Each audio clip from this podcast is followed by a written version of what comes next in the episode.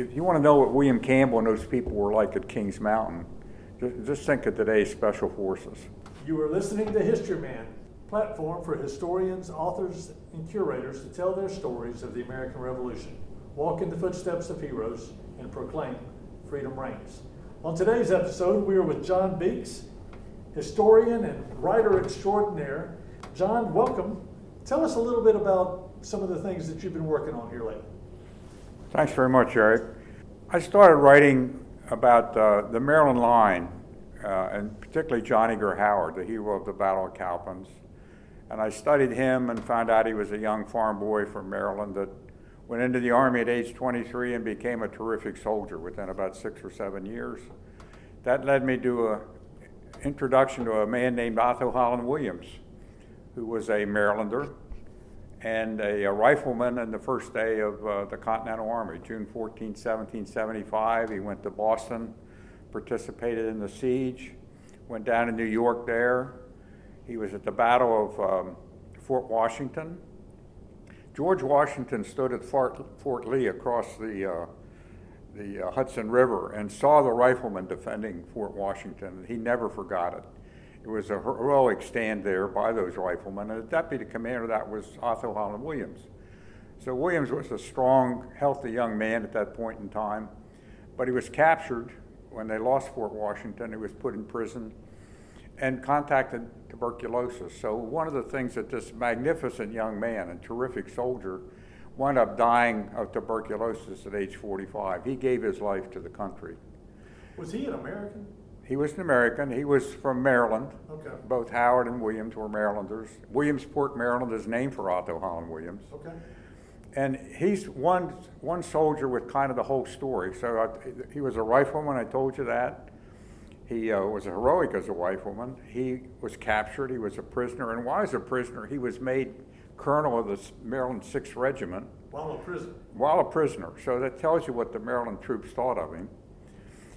He came back after Valley Forge. He was at the Battle of Monmouth. And in the hard winter in Morristown in 1779 80, he um, became chief of staff when Alexander Scammell, the adjutant general, took leave. So for uh, several months, Otho Holland Williams, as the adjutant general of the Army, worked with George Washington every day. And he became, he's already a rifleman, he's a regimental commander, now he's adjutant general. From that day forward, he became both a regimental commander and the adjutant general of the Maryland line. And he worked directly with the leader, who was assigned then, which was a man named Baron de Kalb. So Williams and Howard, these young men, with this 56 year old German born French officer de Kalb, who came to America with Lafayette, worked together and then went through the Southern Campaign. So they all went to Camden after marching from Morristown, New Jersey into the South, and Charleston was lost and so forth. DeKalb really died heroically after the Battle of Camden. He showed what a military leader does. People are familiar with that battle. On the right was the Maryland line and the Delawares under DeKalb. On the left was militia. The militia saw the British coming and their, you know, their drums, their bagpipes, their long bayonets, and they fled. So DeKalb and his group got surrounded. DeKalb ended that day with 11 wounds three, three bullet wounds, eight cuts from bayonets and sabers. Fortunately for America, Williams and Howard and a number of the uh, Maryland troops got off through the swamps in the right and lived the fight again.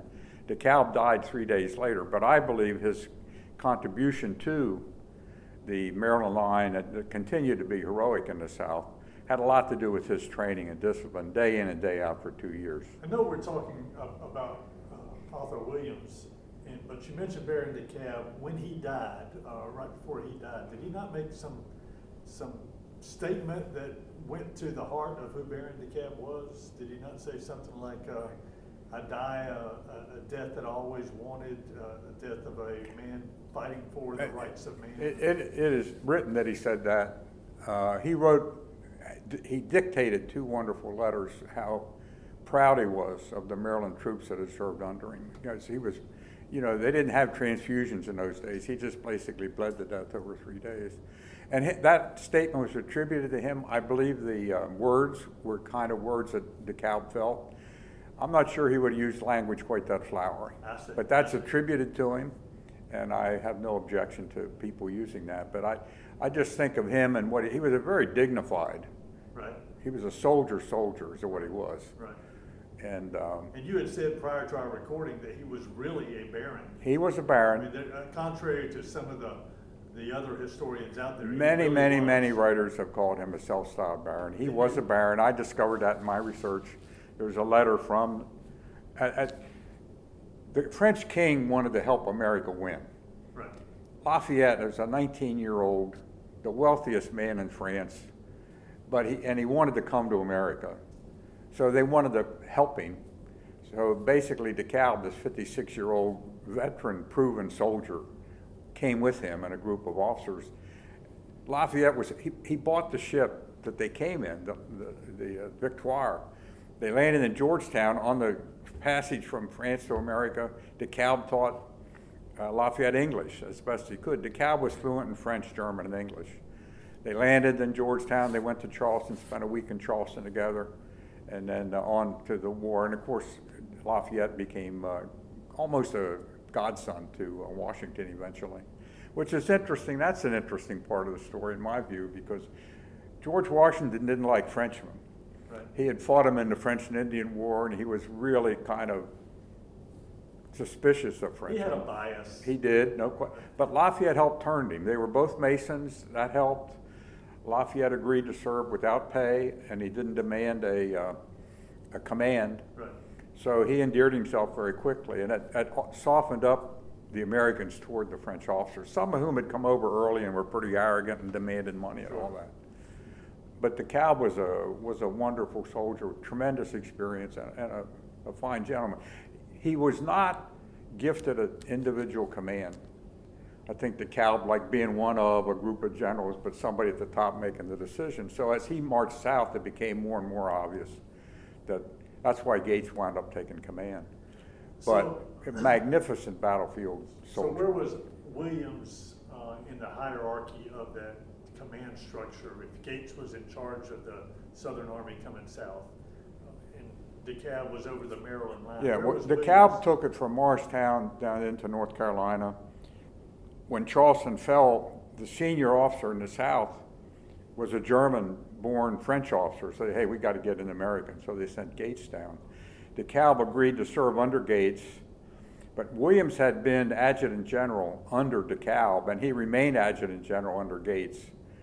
And Williams was double-hatted, he had the adjutant general's job, plus he commanded the Sixth Maryland Regiment.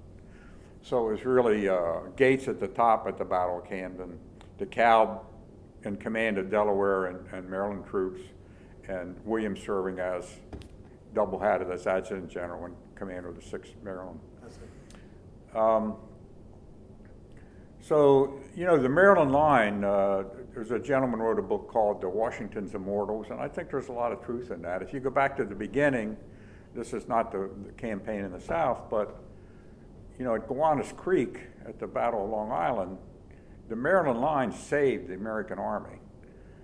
They had su- been surprised. About 250 Marylanders under Mordecai Gist, who was a fine young soldier, and there were like 1,500 British attacking them and moving them back. 250 men attacked them again and again, and they had to retreat across Gowanus Swamp. Of 250 men, nine survived under, under Gist. But they stopped enough of that attack that Washington was able to reform his lines and get away in, the night uh, earlier. So from the very beginning of the war, for whatever reason, Maryland, I think their militia system and so forth, and some pretty good military leaders made a contribution all the way. But in the South, of course, it was at Camden, then Howard at uh, Cowpens. He won a silver medal from Congress for that. Daniel Morgan, of course, won a gold medal. He was the genius that figured out how to use militia. And then Guilford Courthouse, then the siege at 96, then Hobkirk's Hill, and then out of Eutaw Springs. In each one of those, the Maryland line was very, very prominent, very capable. And that, that's what got me started. I live in Maryland, and I realized that there wasn't a lot of information about their contribution to the, the Revolutionary War. And I didn't know anything about the war in the South and sort of started looking into this. It is interesting as I have uh, kind of worked my way through uh, some of the history that uh, you don't hear a lot of the, about the secondary heroes or the, the tertiary uh, moments that happen. Right. Uh, so I appreciate you stepping forward and, and talking about a lot of those. You, you said you've written a book about Baron DeKalb. You've written. Tell us some of the other books you've written. Well, one one about Arthur Holland Williams, which Uh-huh. again, I think, Light Horse Harry Lee, which was a lot of fun. He's controversial even to this day, um, but he was a terrific soldier. Uh, My, my interest has been to find people that were really superb in combat. Real, no kidding, battlefield leaders worthy of respect and remembrance, who, who are forgotten. And for whatever problems Light Horse Harry Lee had later in life, he was a magnificent Legion commander. Sure. Sure. And you know, when George Washington was president, we have his all his papers, of course. He had to put together an army to do the um, Whiskey Rebellion in 1792. In 1797, he's doing one. It looks like we're going to have a war with the French. So he has all these notes where he's writing about all the officers that might be people that he could bring into the army. Every single time, he wanted Light Horse Harry Lee to be the commander. He trusted him more than any of them because of his brilliance and skill and thoughtfulness and all this.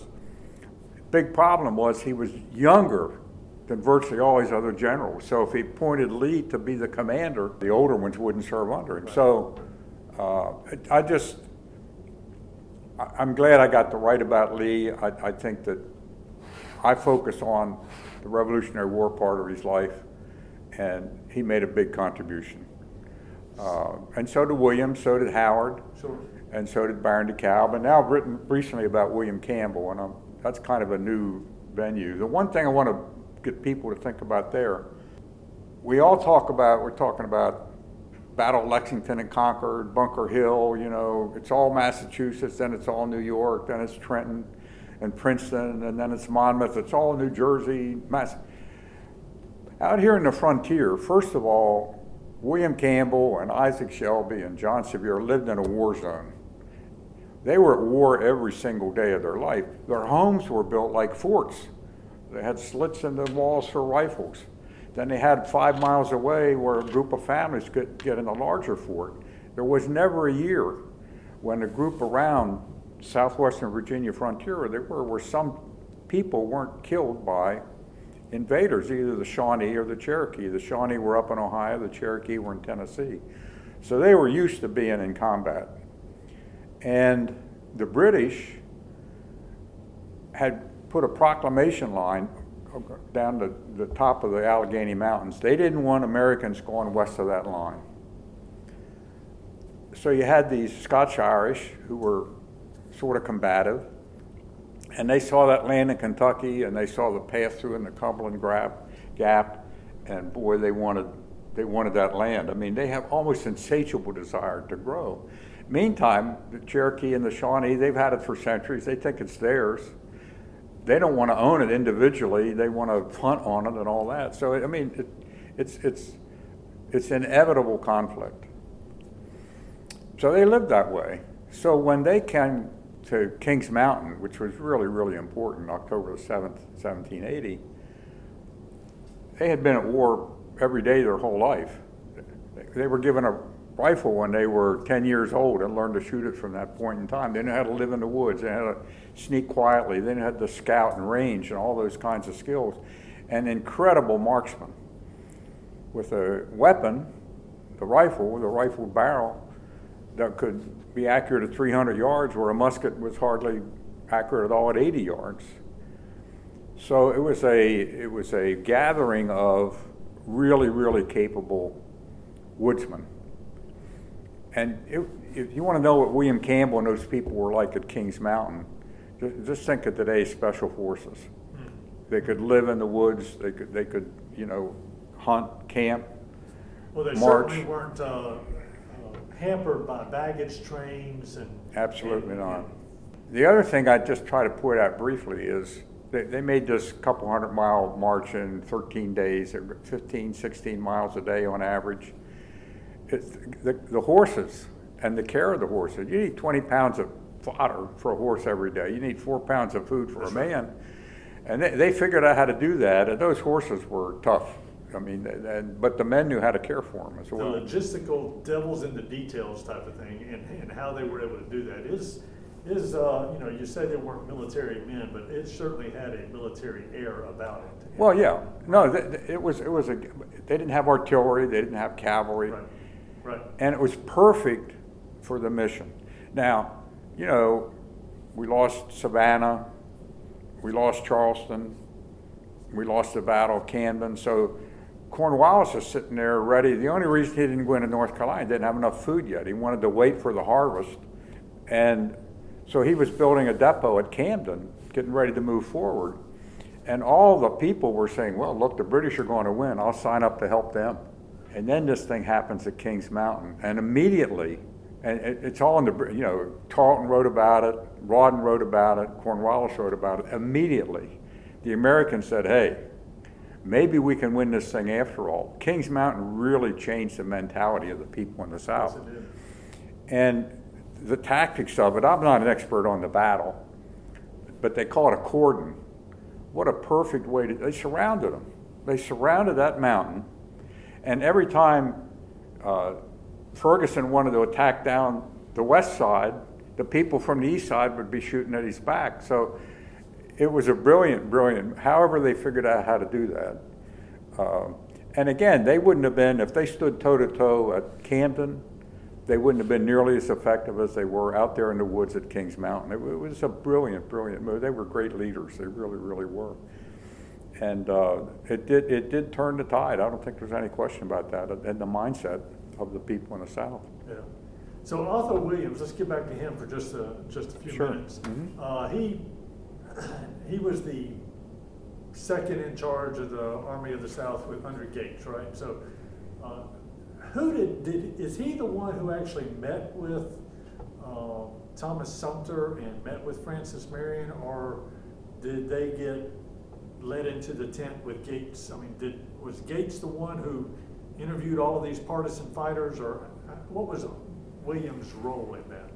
So, one of the things that I found, Marion's key aide was Peter Horry, H O R R Y.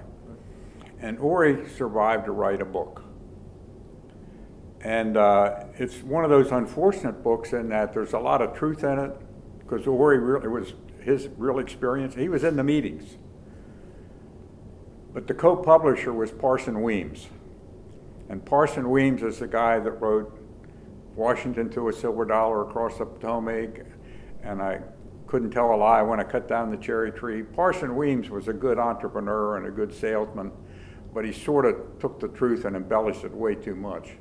So it's hard to tell where Horry's book is really on track and where it isn't. But after Charleston fell, Orry and Marion were the only Continental officers left in South Carolina.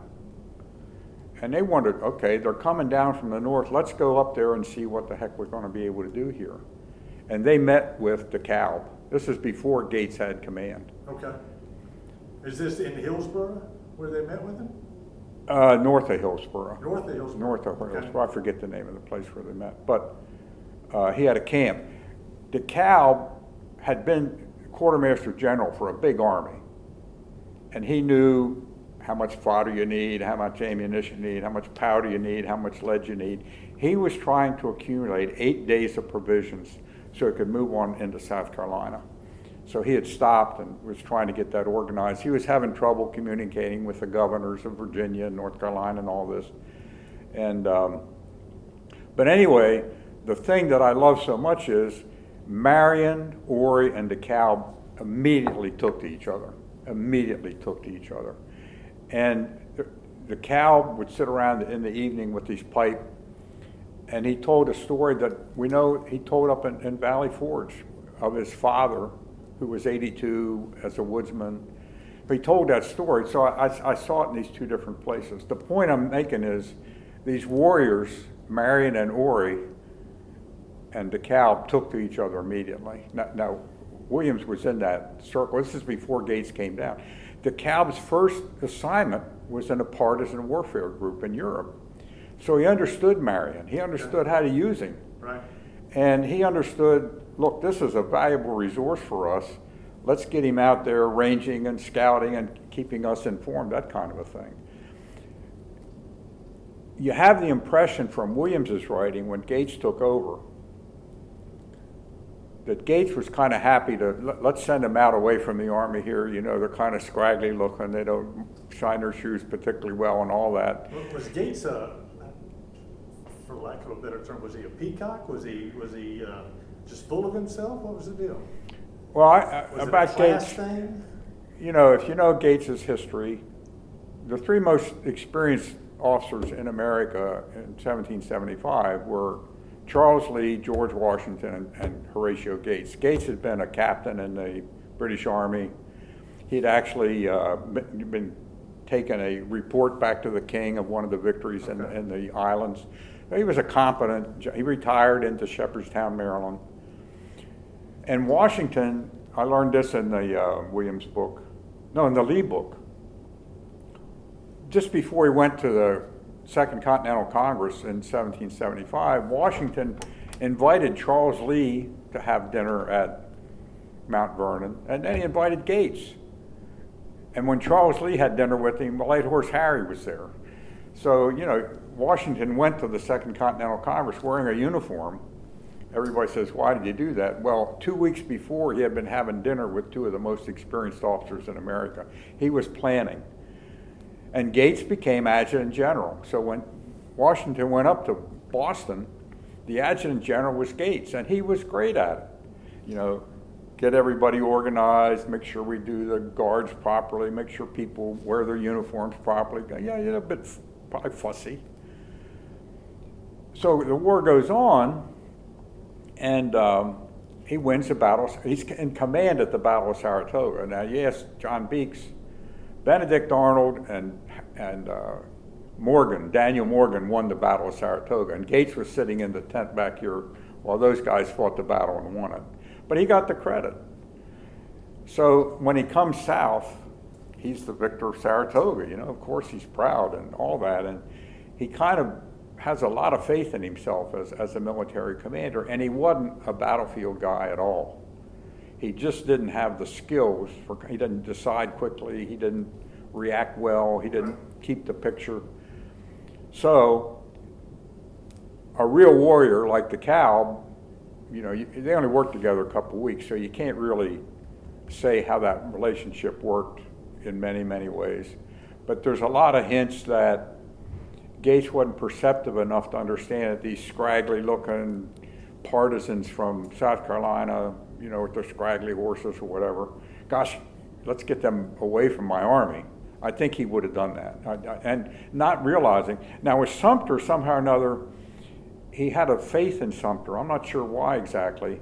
I don't think they met directly, but they corresponded a lot. Right before the Battle of Camden, he sent 100 Continentals and some artillery off to support Sumter, who was doing a raid.